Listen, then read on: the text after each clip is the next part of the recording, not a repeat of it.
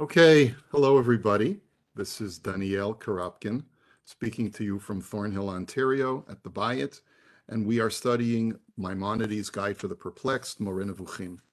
Uh, we are on section two, chapter forty-two, which in the Pine, Shlomo Pine's edition of the guide is on page three hundred eighty-eight.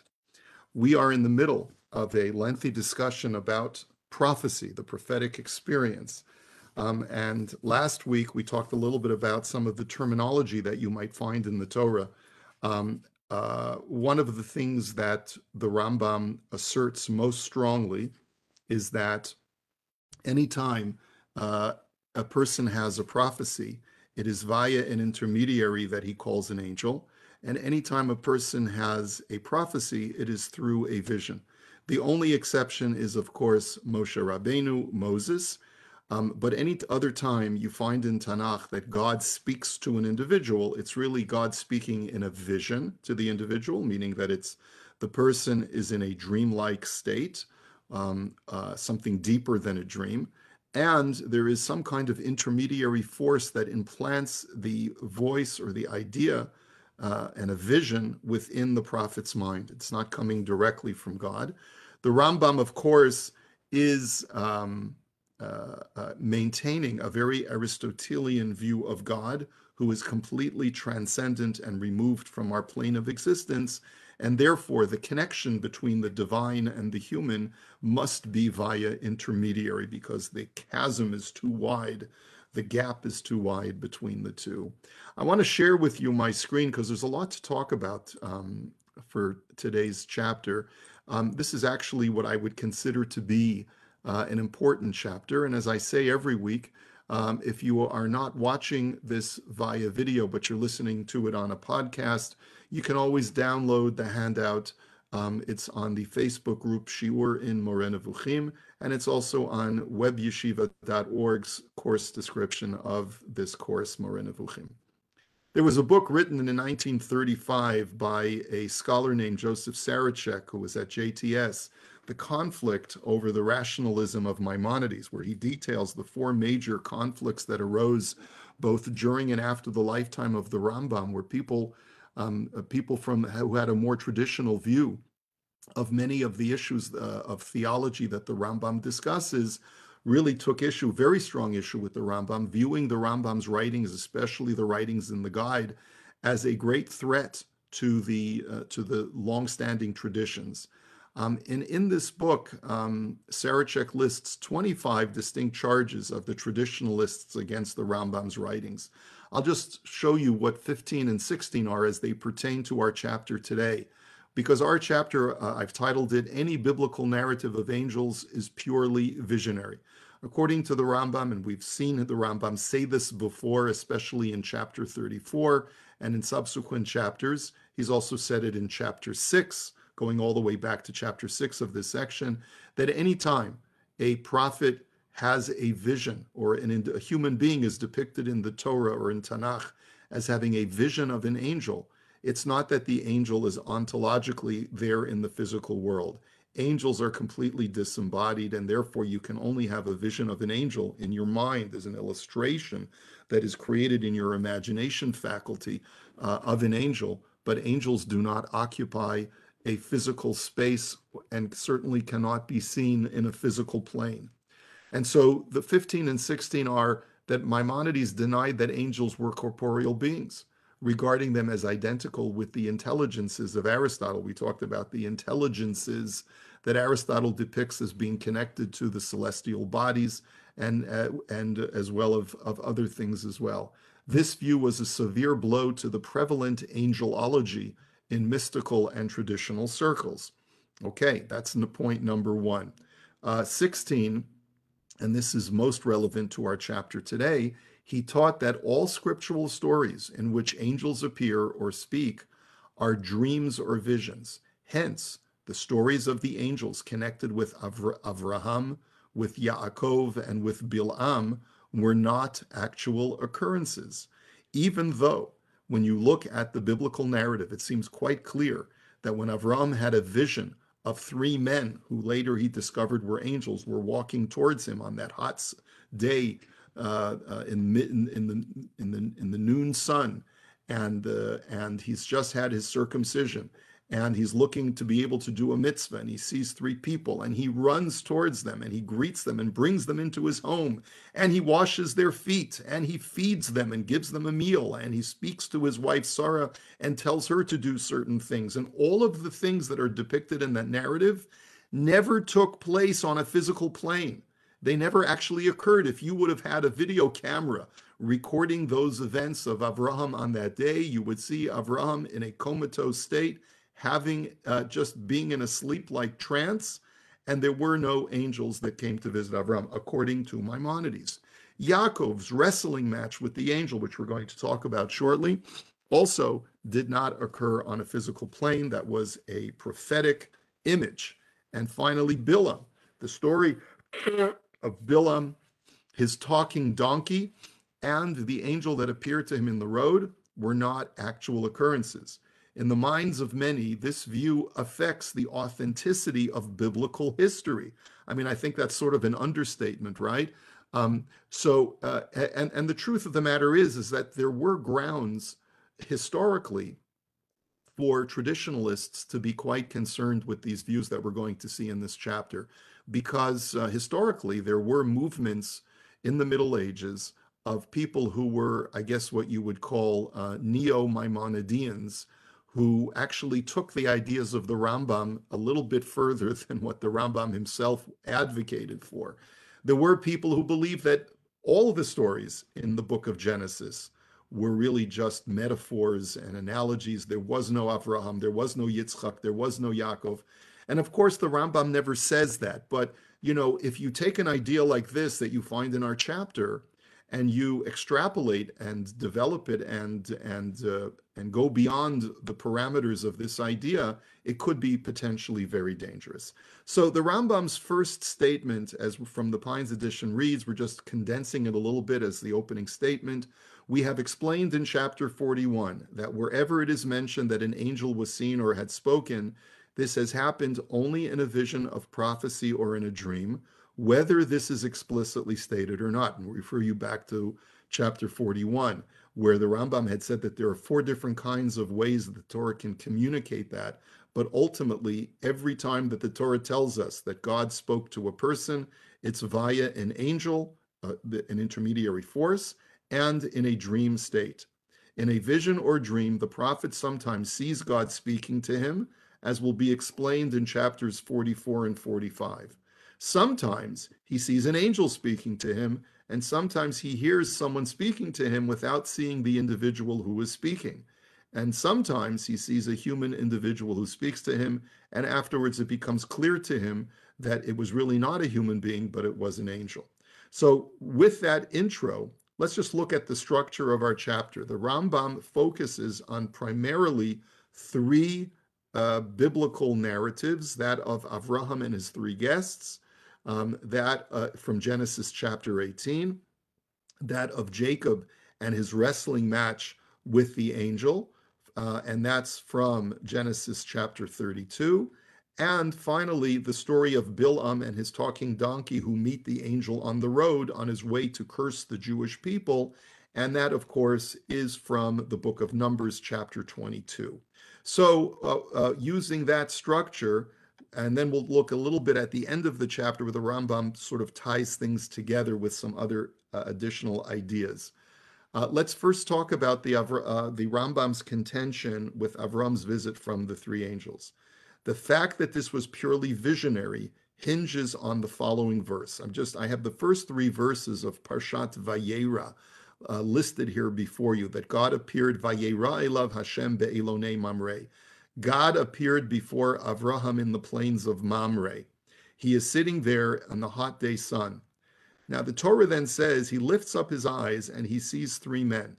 According to the Rambam, and this is really a crucial point, if God is appearing to Avraham in chap in Pasuk Aleph in the first verse, then when it says that he lifted up his eyes, he's in the middle of a visionary prophetic experience with God.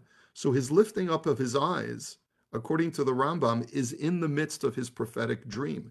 In his vision, he sees himself lifting up his eyes and seeing three men. He he sees Vayoratz likratami petach haohel, and he runs to greet them from the opening of the tent, and he bows down. Vayomar, and then he says, Adonai, my master, im na matzati chen be'einecha, if I have found favor in your eyes, al na ta'avor me al avdech, do not pass away from your servant, do not pass aside from your servant, please stay here. Now, the key word here in this verse is the word ta'avor. What's curious about that word, for those of you who are grammarians, if there are three men approaching him and he's speaking to the three men, Avraham really should have said, al na ta'avru, in the plural. Please, my masters, do not pass, all three of you collectively, do not pass aside. Please come into my home. So why does it say you in the singular and not you in the plural? Rashi on the Chumash gives us two interpretations, both of which are found in the Midrash. The first opinion that he gives is the opinion that the Rambam latches onto, and this is the opinion of what he says is the great Rabbi Chia. Rabbi Chia in the Medrash says, La Godol Shebahem Amar. We're just going to learn the Rashi. Ra, that, how do you explain that Avraham was speaking in the singular when there are three people in front of him? The answer is he spoke to the most prominent of the three men, which the Midrash identifies as the angel Michael, the angel Michael. Ukra'am kulam adonim v'lagadol amar al nata avor. So he says the word Adonai, which means my masters in the plural, but then he addresses the the, the lead guy, the the, the, the, the front man, and he says, please, you individual, sir, do not pass away from where I am. The Kaven Shelo Ya'avorhu Ya'amdu Chaveirav Imo. Once the lead person uh, agrees to accept Avraham's invitation, the other two will follow as well. Uvelashon Zehu Chol. And using this interpretation, the word Adonai means my masters with a lowercase m. It's not at all a reference to God. Davar Acher. And Rashi gives us the second interpretation that we're probably perhaps a little bit more familiar with. Kadoshu, or Kodeshu. The name Adonai is a reference to God himself.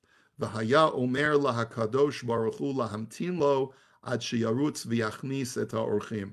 And what Avraham was basically doing is that he was having this prophetic experience, as is evidenced by the first verse, that God appears to him in the plains of Mamre. All of a sudden, while he's having this prophetic experience, his, his sensory vision of the outside world is still active in so, on some level, and he sees three men in a distance as he's being visited in a visionary a prophecy by God. And he turns to God in the, in the midst of his prophecy, and he says, God, and that's the word Adonai in verse three, please do me a favor, wait for me, do not leave me, so that I can go ahead and greet my guests. And therefore, in sec- Rashi's second interpretation, when the verse says, you in the singular, please, you, God, do not pass away or pass uh, aside from our conversation, just please wait for me. The Rambam rejects that opinion. The Rambam believes that once God is appearing to Avraham, consistent with his whole shita, with his whole opinion on what what the prophetic experience is, that you enter into a trance, Avraham had no external perception of what was going on in the world around him, and therefore when we talk, he's in the midst of this prophecy while he's seeing all of this going on, and he's speaking in his prophecy to one of those guests. Now the Abarbanel asks, where do you see from the verses themselves that Avraham is still in the midst of a prophecy when he's speaking to his guests? The Abarbanel suggests that if indeed Avraham was in the midst of a prophecy with God, we and if indeed he's speaking, as Rabbi Chia says, to one of the angels, where then would we ever see that Avraham detaches himself from the prophecy? If there's no mention of Avraham detaching himself from the prophecy, which is the way Rashi learns in the second opinion. But instead, Avraham is speaking to the angels. He's saying Adonai in the plural, my masters. And he says to the to the, the angel Michael, the leader, please come and accept my invitation to join me in my home. then where do we ever see that Avraham in any way took his leave from God? He didn't, according to this opinion. And therefore, we must conclude that there is still a, a visionary experience, a prophetic experience going on while all of this is happening. And that, says the Abarbanel, and I have it here for you in, in not such clear font because it's from one of the earlier editions, but that's where we see that, according to the Rambam, that this whole narrative is taking place in a vision, okay? And the Rambam writes this cryptic statement, understand this story too, for it is one of the secrets, or in Hebrew, sod min hasodot. It is one of the very important secrets of the Torah, that so many of the uh, narratives where an individual is conversing with an angel is happening in a visionary experience. Now, uh, when, back when we studied chapter thirty-four, I shared with you a portion of Nachmanides' commentary to the beginning of Genesis chapter eighteen. Um, I didn't give you this paragraph, um, which is earlier in the commentary. He quotes the Rambam in our chapter, chapter forty-two. This is the Ramban's Perush, his commentary to the Chumash, to the Torah, on Genesis chapter eighteen, verse one. After he quotes the Rambam, um, and basically he argues, how could it be that, the, that Avraham was in the midst of serving guests on the physical plane if he's in the middle of a, of a visionary experience? Because after all, the Torah starts in the chapter by saying, Vayera Elav Hashem, that God appeared to Avraham. And if he's in the midst of this um, uh, visionary experience, this prophetic experience, how could he just interrupt? That's the way the Rambam understands it. Um, Vihine lidvarav, and I just want to cut to the chase. The Ramban's main question is that according to what the Rambam is writing, lo lasha Sarah ugot, we have a serious problem, because remember, what does Avraham do in the story? Not only does he bring his guests in the tent, but he also instructs Sarah, lushi va'asi ugot, you go ahead, Sarah, make dough and prepare it into bread. Velo asa Avraham ben Bakar. And Avraham also is depicted in the verses as having slaughtered one of the livestock and preparing it for his guests, a calf. It didn't happen. It's all happening in a prophecy, in a vision in his mind. V'gam lo tzachaka Sarah. And when the Torah says, vatitzchak Sarah, that Sarah laughed, that never happened. That Sarah is part of Avraham's prophetic dream. Rak hakol mar'ah, everything was in a vision. V'imkein baha chalom hazeh berov inyan kachalomot hasheker. And the Ramban's words are very dramatic here. He says, if so, then all of this vision is like a false dream. It's a fake dream. It, these are Ram, Avraham is having images of things that never happened and never would happen. And so it seems like this is a false prophecy. What benefit is there for Avram to have a vision of him preparing food for guests that are not physically in front of him? What is the benefit of the, the calf that is being slaughtered? What is the benefit of him conversing to Sarah in a dream and telling her to bake bread?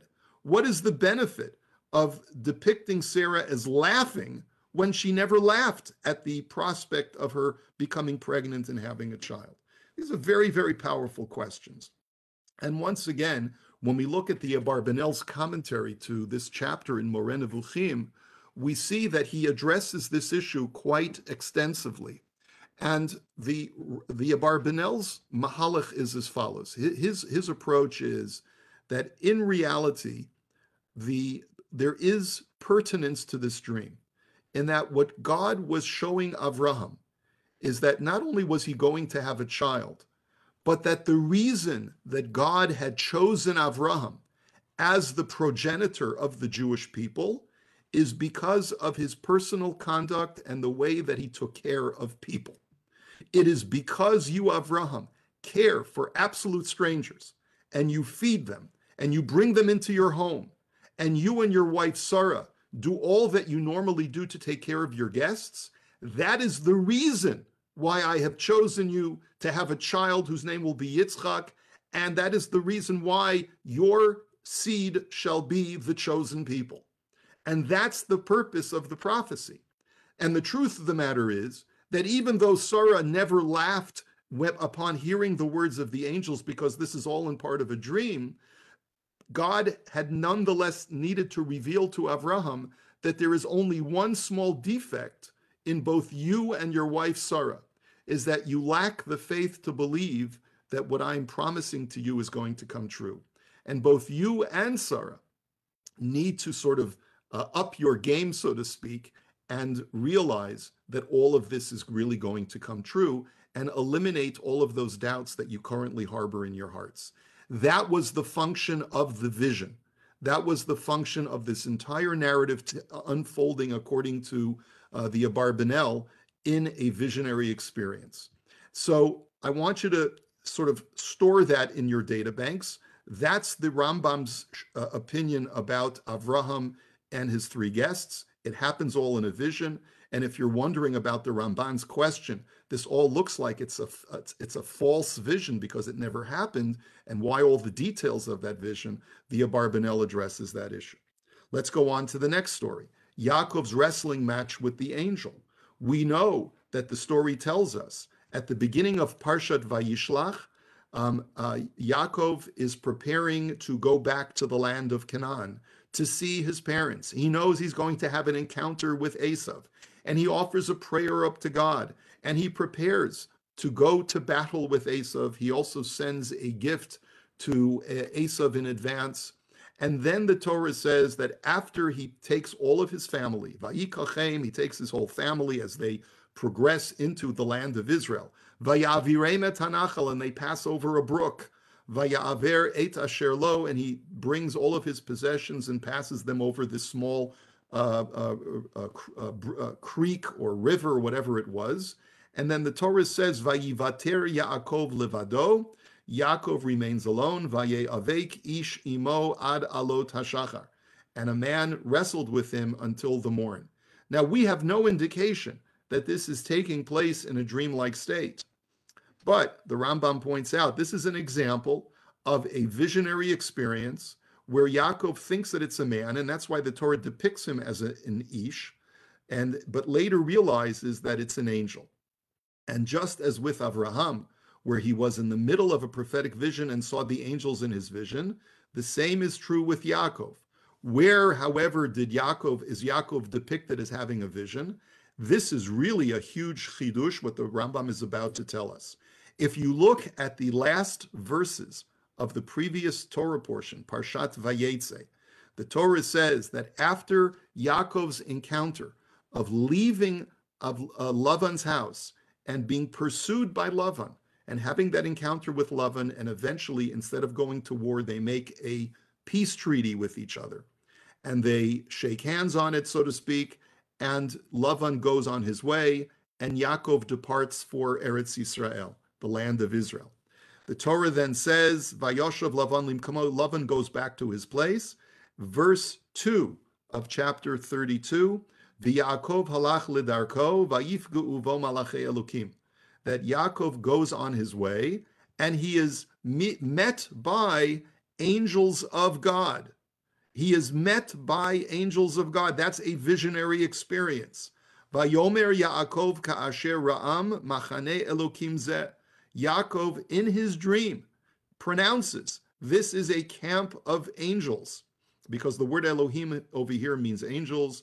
Vayikra shem hamakom hahu machanayim, and he calls the name of the place the camp, based on the fact that he sees this cluster of angels greeting him. And as Rashi tells us, these are the angels of Eretz Yisrael coming out to greet Yaakov as he is coming back into the land of Israel.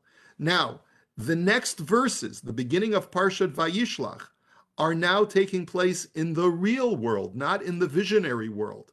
So the Rambam has to maneuver this. He's really got to finesse this carefully.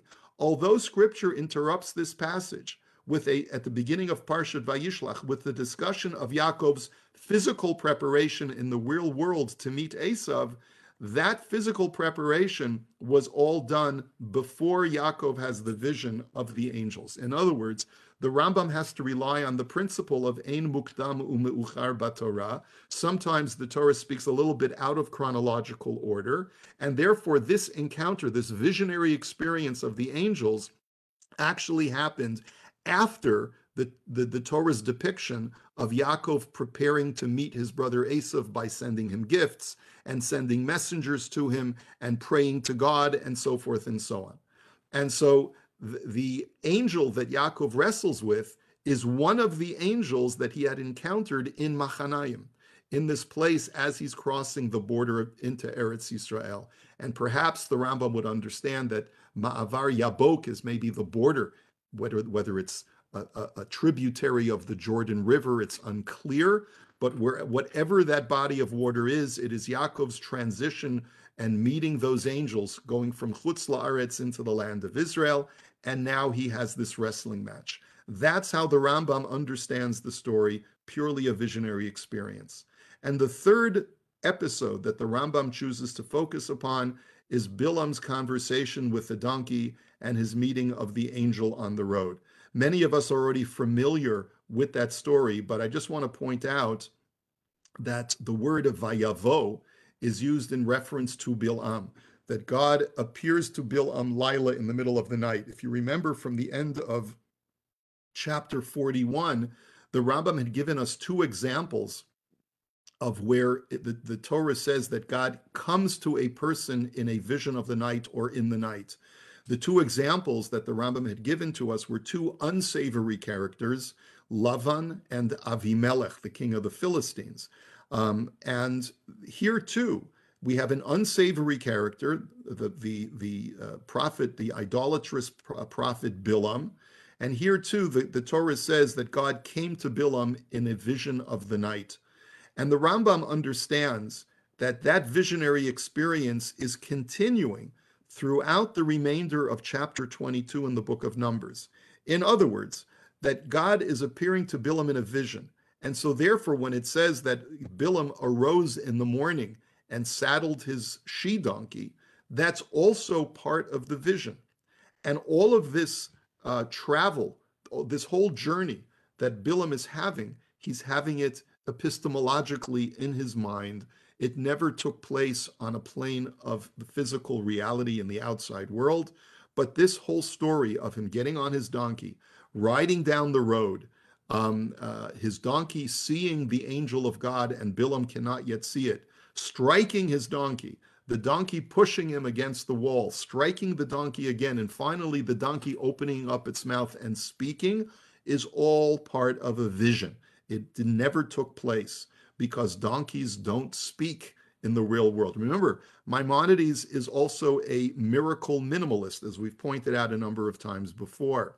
And therefore, the vision that he has, finally, where, if you remember in the verse, it says, uh, in verse thirty-one in chapter twenty-two of Numbers, Vayigal Hashem et einei Bilam, that finally God opens up or uh, uh, exposes Bilam's eyes, Vayaret Malach Hashem nitzav b'derech, and he sees the angel of God standing on the road. V'charbo shelufa biyado, and its sword is in its hand. Vayikod vayishtachu le'apav, and he bows down to the angel, all in a vision. Okay, now this is problematic in and of itself. We've talked about the problems about Avraham.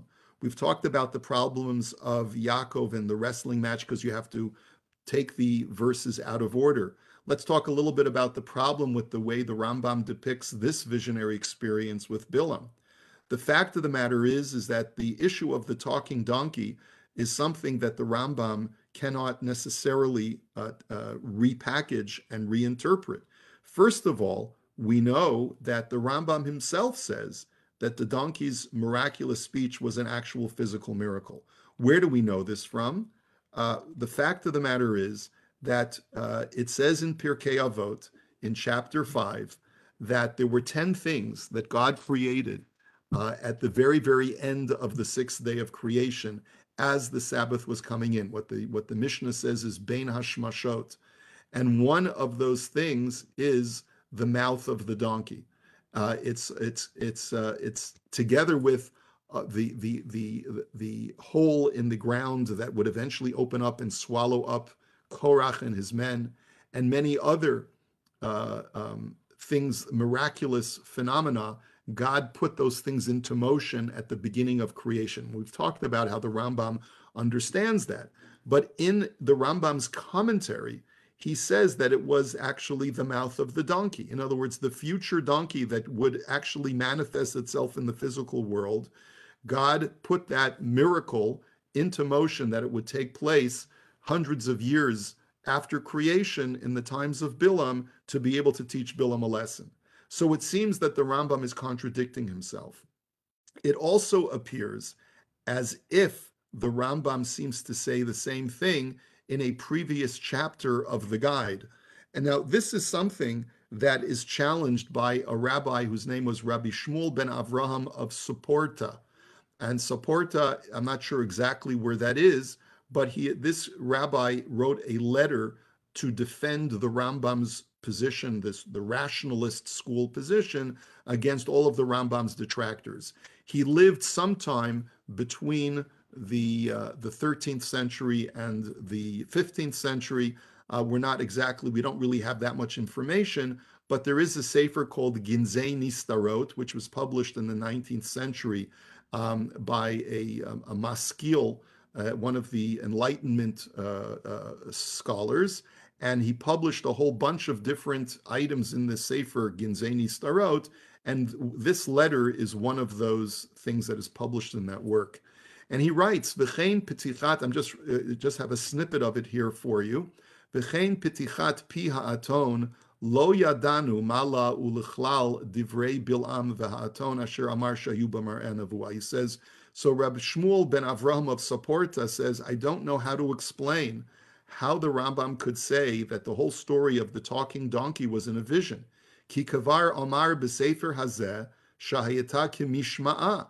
He says the Rambam has already said it said in this work.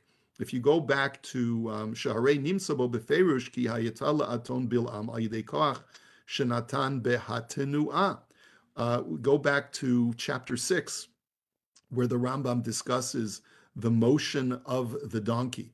I want to point out that when we learned that originally, um, there was some discrepancy between the commentaries. One commentary said that the motion of the donkey is not the donkey's mouth, and uh, and others say that Crescas says that it was the, the mouth of the donkey. So according to Crescas and those commentaries who understand that the Rambam is talking about the talking donkey in Moreh Nevuchim itself, the Rambam himself is contradicting himself, and perhaps that's the reason why the other commentaries say it's not the movement of the donkey's mouth, but the movement of the donkey's body. And he says, "Ve'im haya b'daito shepi ha'aton haya b'mar'eh ha'nevuah lo hayita sham klal tenuah nimtzeit." He says, how can you tell me that the donkey's mouth moved if this is all happening in a vision? V'chein b'perushei ha'mishnayot b'masechet avot katav Rabbeinu hagadol hagadol zal. Our master, the Rambam, in his commentary to the Mishnah in the fifth chapter of Pirkei Avot, said, "Asara devarim shenivru ben hashmashot pi haaretz upi habe'er upi ha'aton." Right, all of the miraculous phenomenon phenomena, including the mouth of the donkey. Upirsham kulam kipshatam ve'amar beferush ula'aton shetedaber. The Rambam, in his commentary, understands that these things did manifest in the physical world. And so he leaves with a tzarich iyun. He leaves with this, this. This is a question. We must therefore conclude that, in his opinion, this Rav Shmuel Misaporta, he says that when the Rambam says that this all happened in a vision, he's not including the donkey. The donkey actually spoke, but everything around the donkey, meaning, in other words, Avraham, uh, sorry, Bilam actually rode on a donkey. He heard the donkey speaking, but the vision that he had of the angel was in his mind, and everything else happened on a physical plane. So there you have a little bit, this is a really a tzarich iyun, because the Rambam does not seem to be saying what Rabbi Shmuel of Saporta suggests that he is saying, but just understand that this is a bit of a problem. The Rambam concludes this chapter with discussing other prophecies and non-prophetic visions. He gives an example of where people have prophecies or near prophecies of Uh, angels, and all of those are not happening in the outside world. Ontologically, they're happening epistemologically in the mind. So you have the story about Joshua, where in chapter five of Joshua, it says um, that he has a vision, Vayisaina Vayar, he lifts up his eyes, and he sees that there's a man standing in front of him. And here too, Joshua initially mistakes this person as a warrior with a sword in his hand. And only afterwards does he realize that it's an angel. And after Joshua's death, at the beginning of the book of Judges, there it, the, it says, Vayal malach Hashem min ha-Gilgal el habochim, that an angel of God came from Gilgal and revealed himself to the entire Jewish people. And it says, Vayihi, and in verse four, it says, Vayihi kitaber malach Hashem et ha-devarim ha'ela. The angel sort of castigates the people and says, you have not followed the ways of your ancestors. And when he tells them these words, to El Kol B'nei Yisrael, to the entire Jewish people, Vayisu ha'amet kolam vayivku, then everyone lifted up their voices and they cried. Now this presents a double problem. Number one, according to the Rambam, this could not have happened on a physical plane, because you don't, you don't see an angel in the real world. And number two, how could everyone have this mass prophecy? We never find a mass prophecy other than the event at Sinai. So how is an angel revealing himself to an entire population of Jews who have not prepared themselves properly for the prophetic experience? And so therefore, this could not have been an angel, since it was manifest to all of Israel. And therefore, the Rambam quotes the Medrash in Vayikra Rabbah, who says that it was none other than Pinchas, the great zealot uh, who, who helped the Jewish people and who actually was a, one of the leaders for them. Um, and he was the one who had the prophecy after Joshua's death, gave Musar, gave a, a strong um, uh, admonishments to the people for the fact that they were uh, straying from God. And it was his message that is known as the angel of God, because we have already explained, going back to chapter six of this section, that a prophet is sometimes called an angel. And I refer you back to chapter thirty-four, where we did, where we reviewed that idea as well, where there are many different words, uh, many different things that the word malach refers to, because the word malach simply means an intermediary force.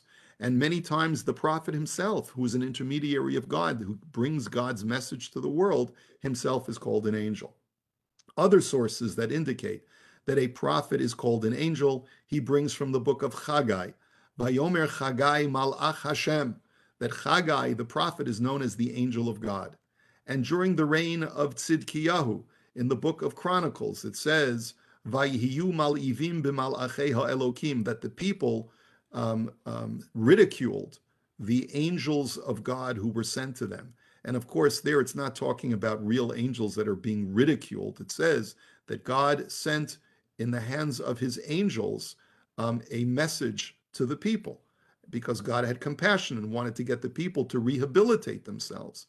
Instead, the people ridiculed those angels. It doesn't mean literally angels, it means the prophets of God. Daniel's vision of Gabriel, then, says the Rambam, also took place in a prophecy, even though the implication of the verse is that it happened in the real world. But it says, as Daniel says in chapter nine, as I'm in the midst of prayer, Vehaish Gavriel, the, the angel Gabriel that I saw in a vision, Mu'af bi'af nogea Eli, was flying and then touching me, Ke'et minchat arev, as it was getting towards evening. This is all part of the visionary experience. And the visionary experience of angels is consistent with the verse in the book of Bamidbar, which says that when God spoke to Aaron and Miriam, like we learned about God criticizing Aaron and Miriam for not understanding the nature of Moses' prophecy. We talked a little bit about that more last week, that God had said, Vayomer Shimuna Devarai, Im Yeniviachem Hashem Bamar'a Elavet Vada, that God says, I appear to normal prophets in a mar'ah. And if you remember, the interpretation of the Malbim was that the word mar'ah is an unclear lens, or a mirror is the way the, the Malbim had explained it, meaning that it's an indirect vision of God.